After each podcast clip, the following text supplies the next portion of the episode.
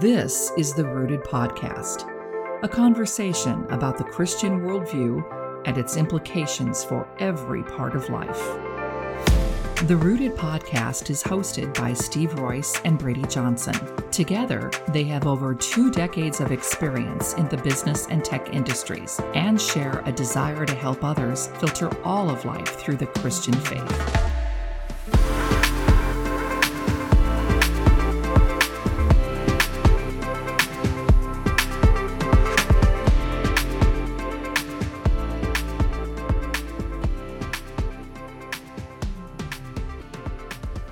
Thanks for listening to the Rooted Podcast. I'm Steve. And I'm Braydee. And on this episode, we're going to be doing kind of a deep dive on uh, the problem of evil. We're going to be picking up kind of where we left off. I know it's been a handful of weeks. You've had quite a few fruit snacks to be able to listen to, um, really digging into this idea of are people really good? And uh, the other topic of, you know, unevangelized, then getting into eternal punishment. Um, and today's conversation is going to be kind of broad strokes. Um, obviously, Steve covered quite a bit in those fruit snacks. So, uh, if you want a, a, deeper dive individually on some of these things, uh, go back, listen to those uh, fruit snacks. I mean, we're looking at episodes like 166 uh, up through about 185. So, uh, we're going to be touching on quite a bit here. A nice little chunk. Yeah. And, you know, there's also some current event stuff that we'll talk about, you know, that kind of ties in with a lot of this topic. So it will get a little deep, but hang in there with us. You know, as we've said a few times over, this is some heavy stuff, but deep is kind of what we do here. Yeah. In, in case you're new, it's the idea of uh, the roots in rooted podcast. Yeah, exactly. So, exactly. So uh, let's, I guess, just quickly, you know, hit on the the initial topic really about the the question of you know are people really good yeah I, I was having this thought as you were talking Braydee that i think one of the most important takeaways that people could have for just this problem of evil series mm-hmm. that we're doing this season is that not only are there good answers for all of these questions, but that all of these questions are interrelated. Mm-hmm. That, like, the doctrines that we are discussing on the fruit snacks, like the doctrine of hell, for instance, or the doctrine of human depravity, aren't just doctrines that sort of float out there as standalones. So, like Christians believe this because of these verses, right. and then we, you know, we flit over here to this doctrine and say, and then because of these verses, Christians believe this about this thing over here, and I think part of what the last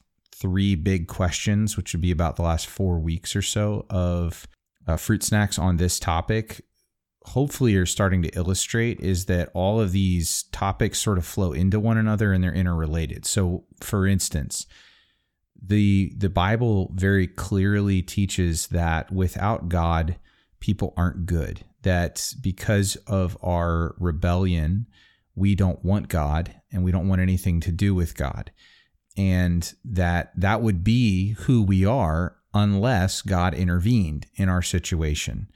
And that is sort of the the answer to the question about whether or not good people really exist and and of course no, not without God. Mm-hmm.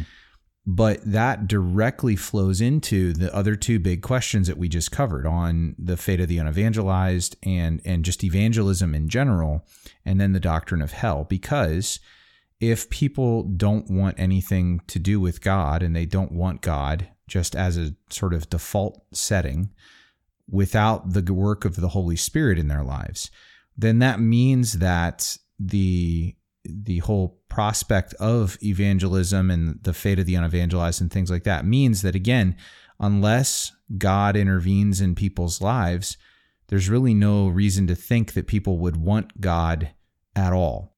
And so it's only by the grace of God that the gospel message changes anyone's heart. And then, therefore, that also then leads into this doctrine of hell, where eh, for those who who do reject God, who who don't want God, there's again no reason to think that they won't go on eh, and continue to not want God throughout all of eternity, and and to continue to reject Him. And so, all of these questions are sort of if we get if we get the right frame of this is who people are and this is who they will continue to be throughout eternity into the life to come, then all of these questions start to make sense when we just look at people from a realistic biblical sense. And it sort of it sort of gives us the right landscape to approach all these questions. And we see that well because of this answer over here it just the next answer to the next question sort of naturally flows out and there's yeah. a lot of that because even in the weeks to come, we're going to get out of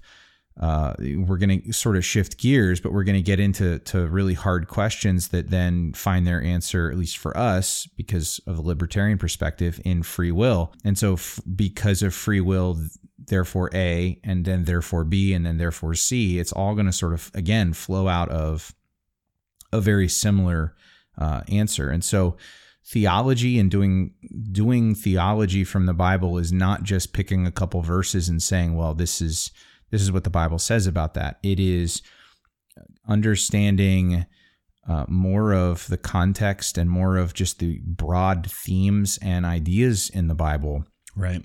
And how they all sort of form a cohesive whole, right? that we talk about the Christian worldview all the time, but a worldview is by definition a cohesive package. It's not just a couple proof texts, it is a way of looking at things and a way of, of basically it colors how you look at everything.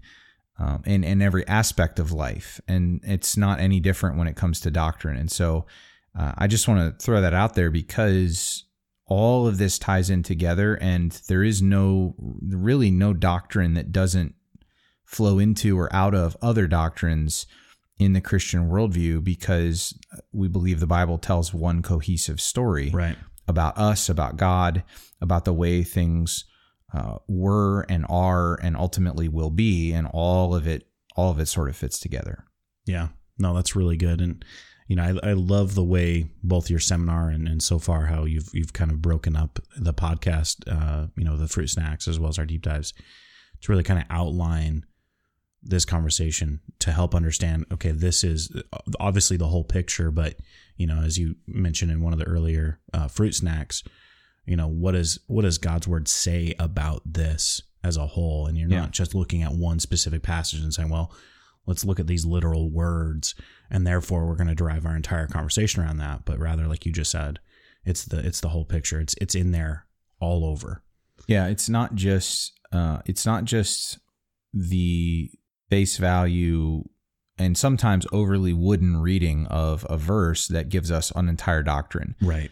Uh there's uh, I, I'm pretty sure I've mentioned before that uh, the apologist Greg Koukl likes to say, never read a Bible verse and it's that idea of you know never read something out of its context that you have broader context that is necessary to really understand a passage. But as you grow and mature in bible study and you start to read more too about the ancient context and the way that people who lived and wrote during the time of jesus and the disciples uh, thought about the world and approached things and even in the old testament context you also start to realize that sometimes it's not even the words that you're reading. Sometimes there are allusions to things in the Old Testament. There's echoes of things in the New Testament that are sort of implications. They're passing references to Old Testament theology. And this is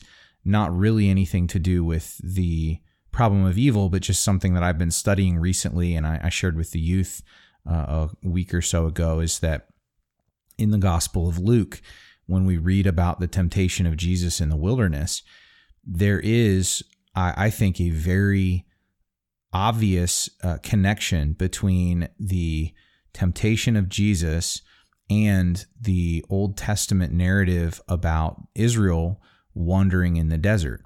And at face value, that doesn't seem like there'd be any connection there. But when you start to see what Luke is doing as an author and the the the parallels that he's starting to create in that passage, it becomes obvious that there's no other way to read it. For for instance, every time that Jesus answers Satan uh, when he's tempted, he only quotes from two different places. He quotes either from Deuteronomy 6 or Deuteronomy 8. So even though uh, the devil actually quotes from other passages in the Old Testament, from Psalm 91, Jesus only quotes from the early chapters of Deuteronomy. And the direct context for those chapters specifically is about Israel wandering in the wilderness and coming out of Egypt and heading to the promised land. And what's interesting about that is every point at which Jesus is tempted has a direct callback to a similar point that Israel was tempted in and failed. And everywhere Israel failed, Jesus succeeds. And we even have allusions uh, up up to the point where, uh, you know, if you ever wondered why why did Jesus wander for forty days in the wilderness before he was tempted? Well, when you get the context that Jesus is quoting Deuteronomy, uh, and you realize that Israel wandered in the desert for forty years, Jesus wandered in the desert for forty days, and then was was tested in every point that Israel was and where they failed, he succeeded, then, like I said, it becomes obvious there's no other way to read this passage. You have to, this is what Luke is trying to show us that Jesus is the, whereas Israel was intended to be the representation of God to the nations in the Old Testament, and they were a poor one, Jesus is the perfect representation of God to the nations in in the new covenant. And it, it's there's a direct through line there. So the point is though that you're never going to find in those passages an a, a verse that says this is this is what's going on. This is how you're supposed to read this passage. It's just something that you pick up from a, a thematic standpoint. It's something that you just see as you spend time in the in the Bible and you get more familiar with different parts of the Bible. And it's the same way with these doctrines, right? Is that yes, there are verses that teach certain things, but as you get familiar with reading more passages in the Bible, as you become just overall more immersed in scripture, you'll start to notice these themes and these mm-hmm. ideas and these callbacks and these implications that aren't explicit in the text, but that anyone in the original uh, context or audience would have absolutely been thinking. And that's right. our job. Our job is to get back into that headspace so that we can understand it the way that they understood it. And when you do, you start to realize that there are ideas about who we are as people, eh, not only in relation to God, but in relation to one another and stuff that are, again, very obvious to first century uh, folks, but are not necessarily the way we think. And that's why it's so important for us to frame how we see ourselves and how we see our, our nature, our true nature, uh, apart from God, and relationships with others in light of God's ideas about us and not whatever our modern context says. Because very clearly, our, our modern society has gone very far uh, a field of mm. what these ideas about humans and, and, what it means to be a human is uh, when we compare it to the the themes and the ideas that we find in in scripture. Yeah. No, that's that's really good and I think you've summed it up really well because you know as you go through and you're you're talking through, you know, kind of this just general topic of people being really good or you know if they really are and then getting into this idea of the unevangelized and kind of is it really that they're not getting the message right? And then you look at some of the reasoning as to maybe why there's that oppression right? You had references for you know china and japan and mm-hmm. you know really all throughout history. And then you really see still that theme all the way through it of people aren't good. And it's obvious through all of these things. And then you get into the you know doctrine for hell and you look at well if people really aren't good now what makes you think that they're going to be good then? And are they deserving of heaven? Are we deserving of heaven? Or are we deserving of hell? Right. You know and it's it's holistic right? Looking at the doctrines and and, and comparing them to each other and, and looking at this theme as a broad topic and not just scripture by scripture. Yeah. The the biggest challenge for for people, I think, and and this is saying this as someone who was in this position when I first started studying this stuff. the biggest challenge for folks as you look at a topic like the problem of evil really comes down to do you when the bible says this is the case do you actually believe the bible? Right. i mean in your heart of hearts do you you read that verse it says no one is good. No one wants god. Do you really believe it? And it, it can be a gut check moment because we it, this can be a topic where we find out that there are a lot of passages of scripture that we've just paid lip service to Mm-hmm. that we don't actually really believe. And that should challenge us uh, to take the bible more seriously and not just sort of wave off these verses that seem extreme I, I don't think they're extreme at all in fact you know studying this problem has made me in general far less trusting of people I, as a as a general rule i, I don't I, I really don't trust people uh, I don't trust their motives. I don't trust their heart.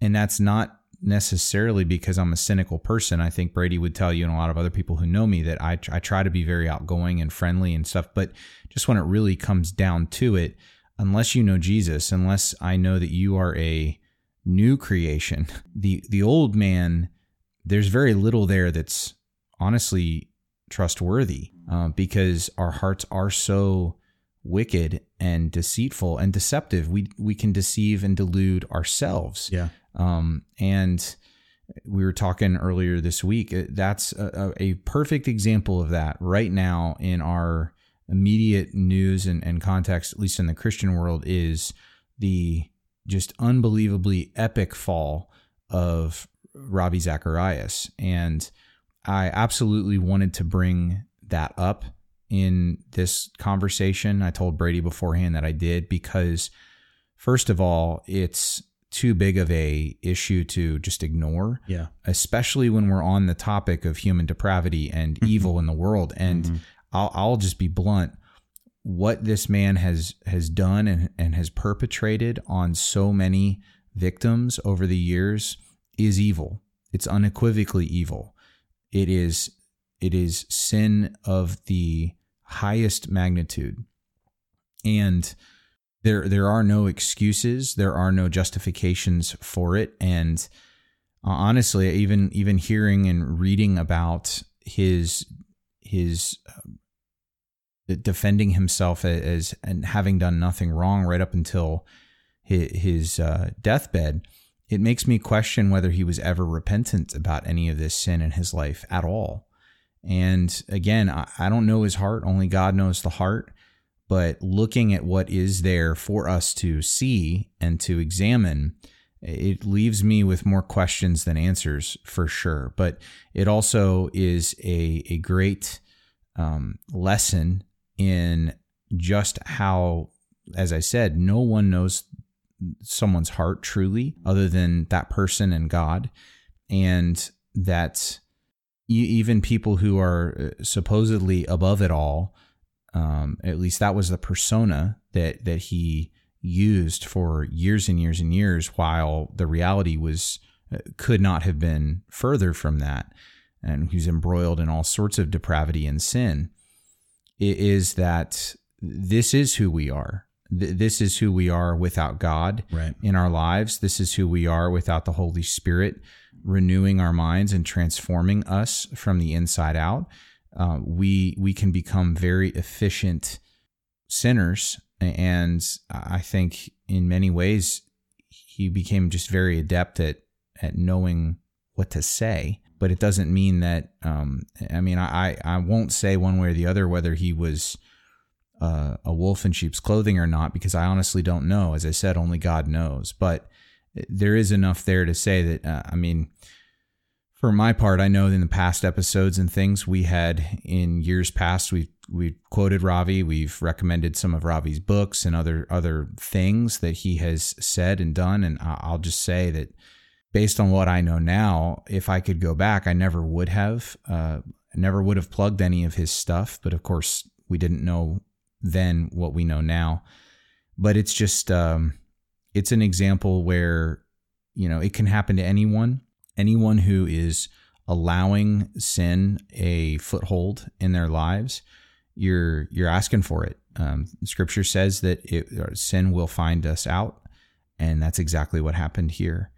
Uh, I I think my only real wish is that uh, it it would have happened while he was alive, so that he could have faced the the consequences uh, for his actions, and that uh, that his that his victims could have had probably a, a more complete sense of of justice and closure rather than all this coming out after after his death but i mean it's it's a, a huge blow for people who uh, hold their faith because of some person other than jesus frankly yeah. if if if you believe the gospel because of Ravi or because of Greg Koukl or because of William Lane Craig or because of JP Moreland or any any apologist that's out there, then your, your faith is misplaced. Yeah. Um, but that does not mean that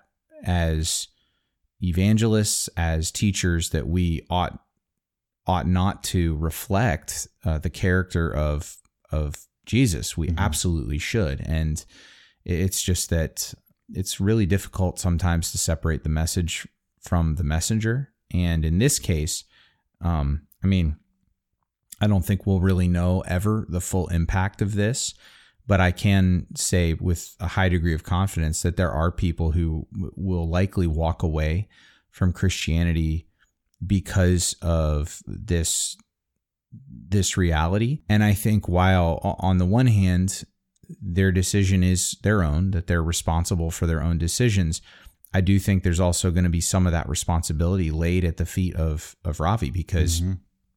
he had a responsibility. This is why James says, "Don't let many of us become teachers, because we will mm-hmm. receive a stricter judgment." He absolutely will bear responsibility for the spiritual fate, at least in part, of those who looked to his ministry uh, while he was while he was just living a completely sinful life. It, it's it's just an absolute tragedy. It's a shame. There's, I mean, I, I've gone through the full gamut of emotion this last couple weeks. Just sadness, anger, just depression, mm-hmm. um, and I and I barely, you know, I, I barely followed the guy. But it's just it always really bothers me when the same kind of behavior that we condemn in the world is something that comes out amongst uh, a supposed great Christian leader. Uh, in some cases, it's even worse than what you find out in the world, and that's just it's it's just it's maddening. It, it grieves grieves our hearts, um, and that you know that flows into what you had asked about Braydee about you know these other doctrines of unevangel the unevangelized and hell and all these other things because again all of it is tied up uh, into into one big package. Uh, I was talking with my wife a few weeks ago, and she was sharing some stories in the news that came up where, uh, you know, while thinking about the unevangelized, that yes, there are those who have heard because of Christian ministries like Ravi's who now may walk away. But by the same token, there's also other things going on in the world where people who are hearing the gospel legitimately and, are um, would maybe respond if they if they could are now having actively having those opportunities taken away from them. For instance, there are in China right now uh, there are Christian families who the the Chinese government is uh, threatening uh, or actually in some cases taking away their uh, adopted children because they see their the, the parents' Christianity, their Christian faith, as a as a threat. And they're actually going in and they're removing children and, and threatening to send them to re-education camps. And again, I look at that and I, look at uh, that situation and compare it to what we talked about on the fruit snacks, where if you go back hundreds of years, how did China treat the gospel? Well, that doesn't seem any different to me than how China is treating the gospel today. Right. They're trying to stamp it out and kill it mm-hmm. and, and remove it and threaten people out of their faith. And I think for for those who are are truly known by Jesus and committed to to following him that that's not going to happen but it doesn't mean that their lives aren't going to get significantly harder and we also have the story that came out I don't know if you heard about this one but the, a pastor in Canada became the first uh, the first pastor in Canada to be arrested uh, and put in jail simply for uh, having a church service.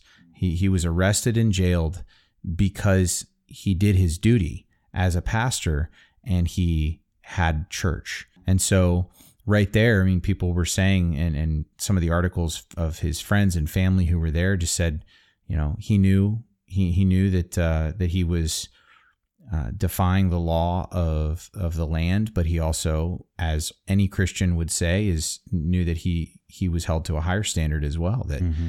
it, it, was God's law he needed to follow, and that there is very clearly in Scripture a, a command for us to. Uh, to to meet together and to worship together and to fellowship together and to serve one another to get together and to be the body and he was committed to doing that and to sharing the gospel regardless of the consequences and and he he has some consequences so we need to be praying for for him we need to be praying for these believers in in China mm-hmm. because they are actively trying to spread the gospel and there are countries and their their countries are actively working against them yeah. to to stop the spread of the gospel and so the unevangelized or, or, you know those who reject Christ sort of fall right into the middle. It's it's on the one hand those who have heard and then reject for a myriad of reasons, uh, whether they're good good or not. Um, and then on the other hand, you have people who um, are, are trying to be reached and there are other people who are actively working to prevent it. Mm-hmm. And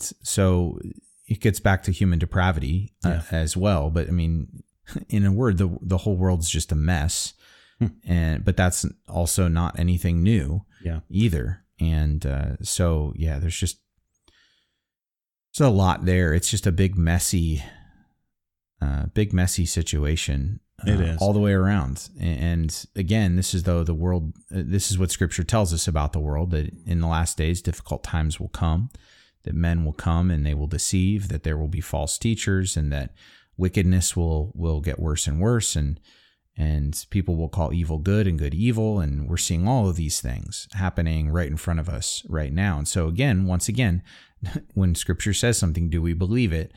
I think we have good reasons to to take Scripture at its word here, uh, because all this stuff is it just in the last couple weeks is playing out uh, right in front of us. Yeah. And I just want to take a moment to just recognize and, and really kind of identify those people that are, in spite of the persecution or the threats or, you know, the damnation that they might receive here on earth, are still willing to fulfill their duty to evangelize, to further the kingdom here on earth. I think if more Christians had that mentality and that commitment and courage, first of all, the world would be a better place. Uh, but how much greater uh, to the glory of God and to God's kingdom. So mm-hmm. I just want to call that out. I know you, you know, you highlighted a handful there, and I just think take a moment, you know, pray on that, think on that, and, and really absorb that and, and, and recognize those that step out, not just out of their comfort zone, but risk their lives for the glory of God. Yep. These are the folks who belong right in that Hebrews chapter 11 Hall of Fame of Faith. You know, these are the people who in Revelation are part of that group who are the, the martyrs who are crying out mm-hmm. to God for justice. The, the people who have done nothing wrong, but who are seeking to, to further God's kingdom and to share the gospel and who are willing to take it on the chin and take whatever consequences may come their way mm-hmm. and and the consequences come and they they stand anyway i mean this is this goes back to we've talked before just there's a long tradition of christians uh, who are willing to stand up and and pay the ultimate price for the gospel of jesus and i am i'm very hopeful that in our generation and in the generations to come that there will always be those those people. I, I pray that no one has to make that choice, but by the same token, I, I know that there are many of us who, if we had to, would gladly make that choice. Um, but it's just it still breaks your heart that anyone has to, but it's it's the way it is. Things aren't going to be perfect Right. in this life. Um, they're going to be far from it, and things are only going to get worse until uh, until Jesus comes back and and takes it over again. So you're right. Yeah, the these folks are. Um, I think God is giving them the, the peace and the strength and the courage that they need to stand up in difficult times. I think the the stress, the amount of stress that they are facing in these moments is I think frankly beyond what any what any normal human is capable of of enduring and yet they're doing it with grace and and a peace that can't be explained and all these other things. And it's just evidence of the Holy Spirit in their lives um, that that God is there and that he is he's not abandoning them and that when they need him uh, God is God is there for all of us. I was thinking, you know, I wanted to just kind of reiterate a little bit on the the doctrine of hell a little bit and and get into just that idea of and, and maybe tie this back into the Ravi stuff and, and some current events and just really I guess drive home that idea of mentioned in one of the the fruit snacks about uh, washing off the veneer of yeah the veneer. of kind of who we are and and and how that all ties together with you know people being really good and you know these people who've done these evil acts to to actively you know hold off those from learning about you know Christianity and and really knowing the gospel. Yeah, I mean, just that idea of well, as we talked about all this stuff of how bad it is, and and then the doctrine of hell, yeah, gets right into that. If you thought it was bad now, right? If you thought people were really bad now, just wait until they are in the life to come, where you know all, all their all their real heart intentions and and motives are laid bare, and there's Mhm. no human niceness to sort of Mhm. sugarcoat it or or hold it back and we see people for who they really are and what they really think that like yeah like CS Lewis wrote we might not we might find them unrecognizable that Yeah. some of our friends and family that we love might be they might appear to us like the stuff out of nightmares if we once we see who they really are sort of exposed like that that core. And yeah i mean it, it again it, it's not a fun topic to think about at all but it is also i think a necessary topic because uh, as we talked about in the fruit snacks hell is a problem if in my opinion the idea of hell as eternal punishment is a problem if you think about the the idea of hell casually only Mm-hmm. and as soon as you start to think about it a little bit more seriously, which again is not something that most people want to do.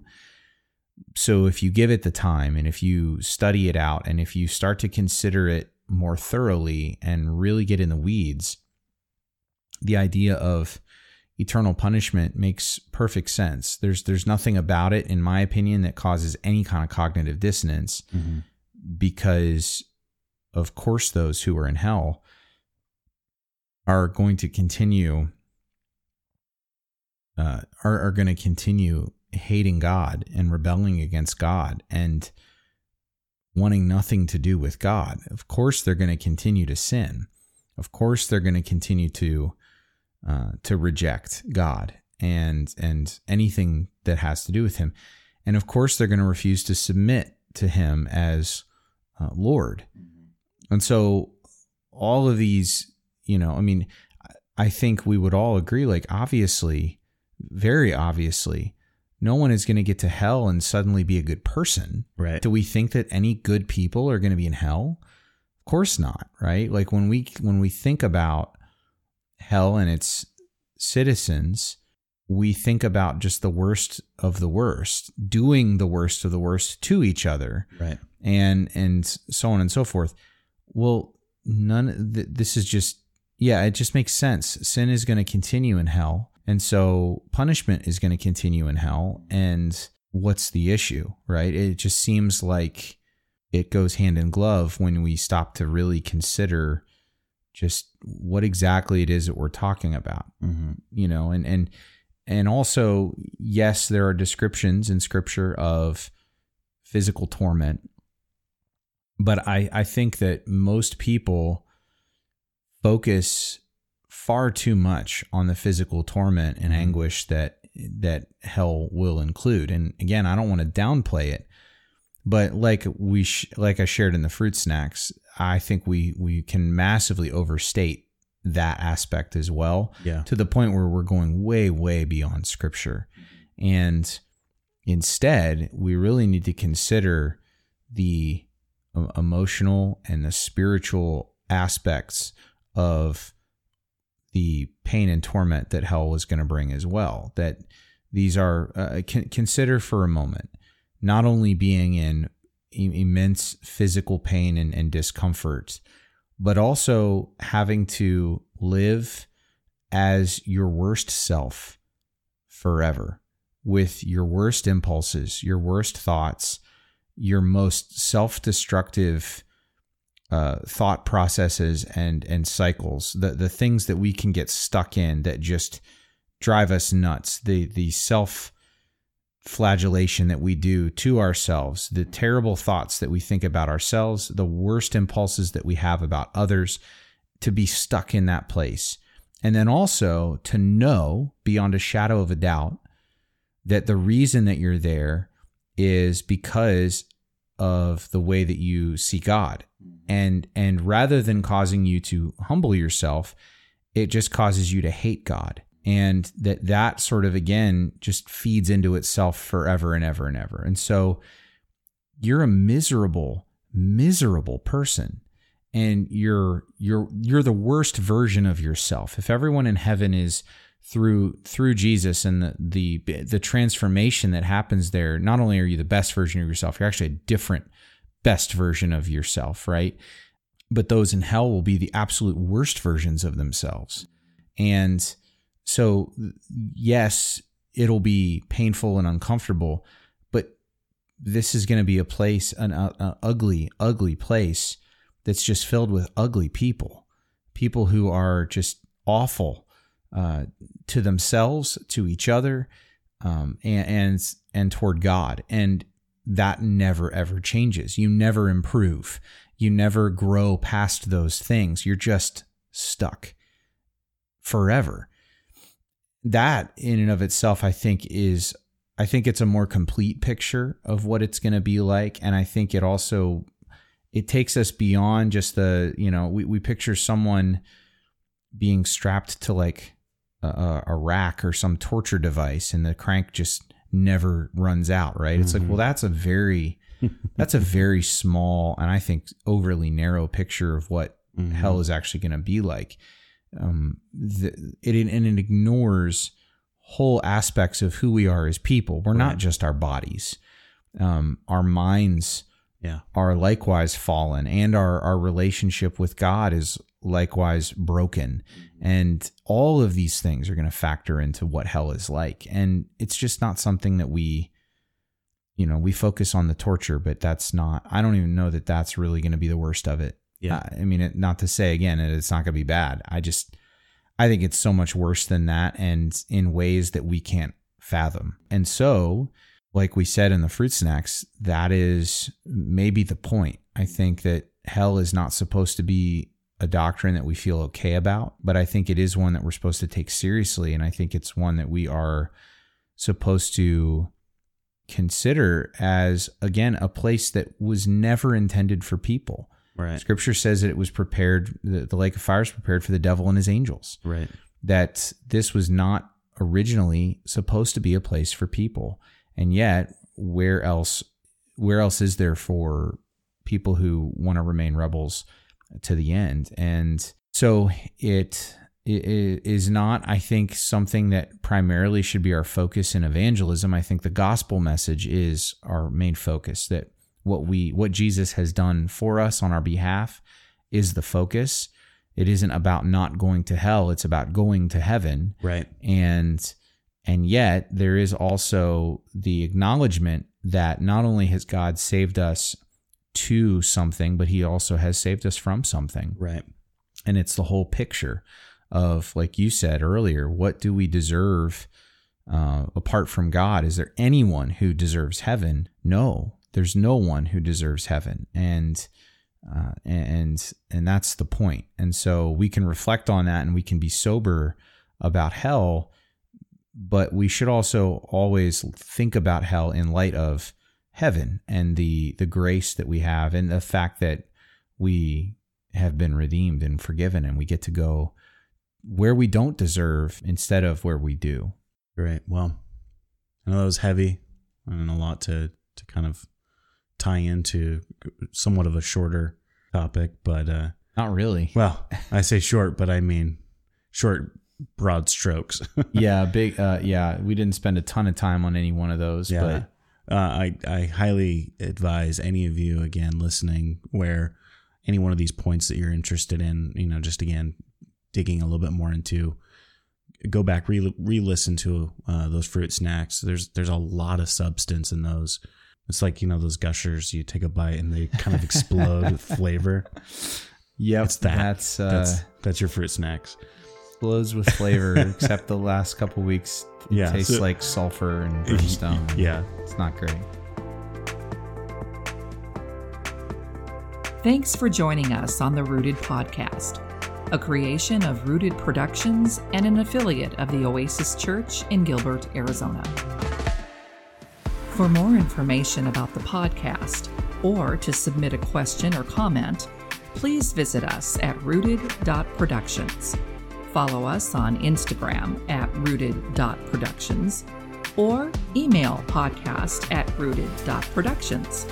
That's rooted.productions. We hope you'll join us next time.